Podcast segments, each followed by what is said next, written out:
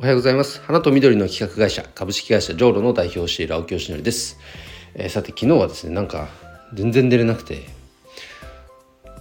1時夜中の1時2時ぐらいまで目覚めちゃってたのかな。布団にはただずっと入ってたんだけど4時間ぐらい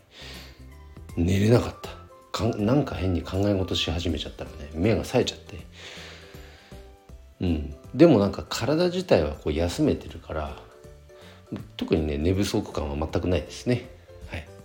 そんなことがありましたっていうことで今日はですね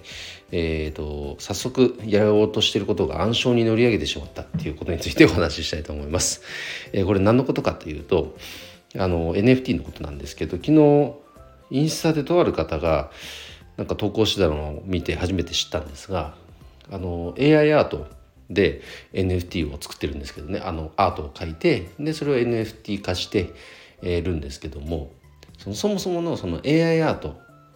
AI アートってくくっちゃいけないのかそこの記事はミッドジャーニーって書いてありましたねあのミッドジャーニーを使って、えー、生成した AI あのアートっていうその著作権というのはミッドジャーニー側にあるというような記事だったんですよ。なるほどと。ってことはミッドジャーニーを使って AI アートを書いてでそれを販売するっていうことはこれはもう NG になっていくんじゃないか。もうそもそもアメリカではもうそれ NG ですっていうふうに著作権がだってねミッドジャーニー側にあるんだったら勝手にそれを販売するとかダメでしょ。あそうなんだと思って。まあでも冷静に考えてみるとまあそりゃそうだよねって思う部分もあるのでこの時点で分かってよかったですね。あの NFT を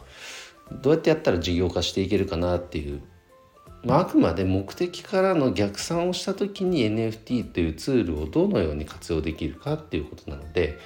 なんかそれを NFT をねただ販売するとかそういうことが目的ではないのででスタートまだし始めたところだから全然この時点で分かったこと自体は良かったんです。あじゃあ右か左で言うと右っていう方向がダメなのであれば左っていう方向でじゃあ次はコロコロこういうふうにやってみようかっていうアイデア自体はあるんでね、右はダメなんだっていうことが分かったこと自体は OK かなと思いました。じゃあそもそもの AI アートビットジャーニーは今後どのように使っていくかってなった時に僕自身はクリエイターではないので例えばクリエイターさんと一緒にね何かこうお仕事をする時のそのコンセプトやっぱコンセプトアートそのイメージを伝える手段として AI アートを使ってこんな感じですっていうふうに伝えるツールとしては非常にいいかなと思いました。まただそれだったらひょっとしたらピンタレストとかで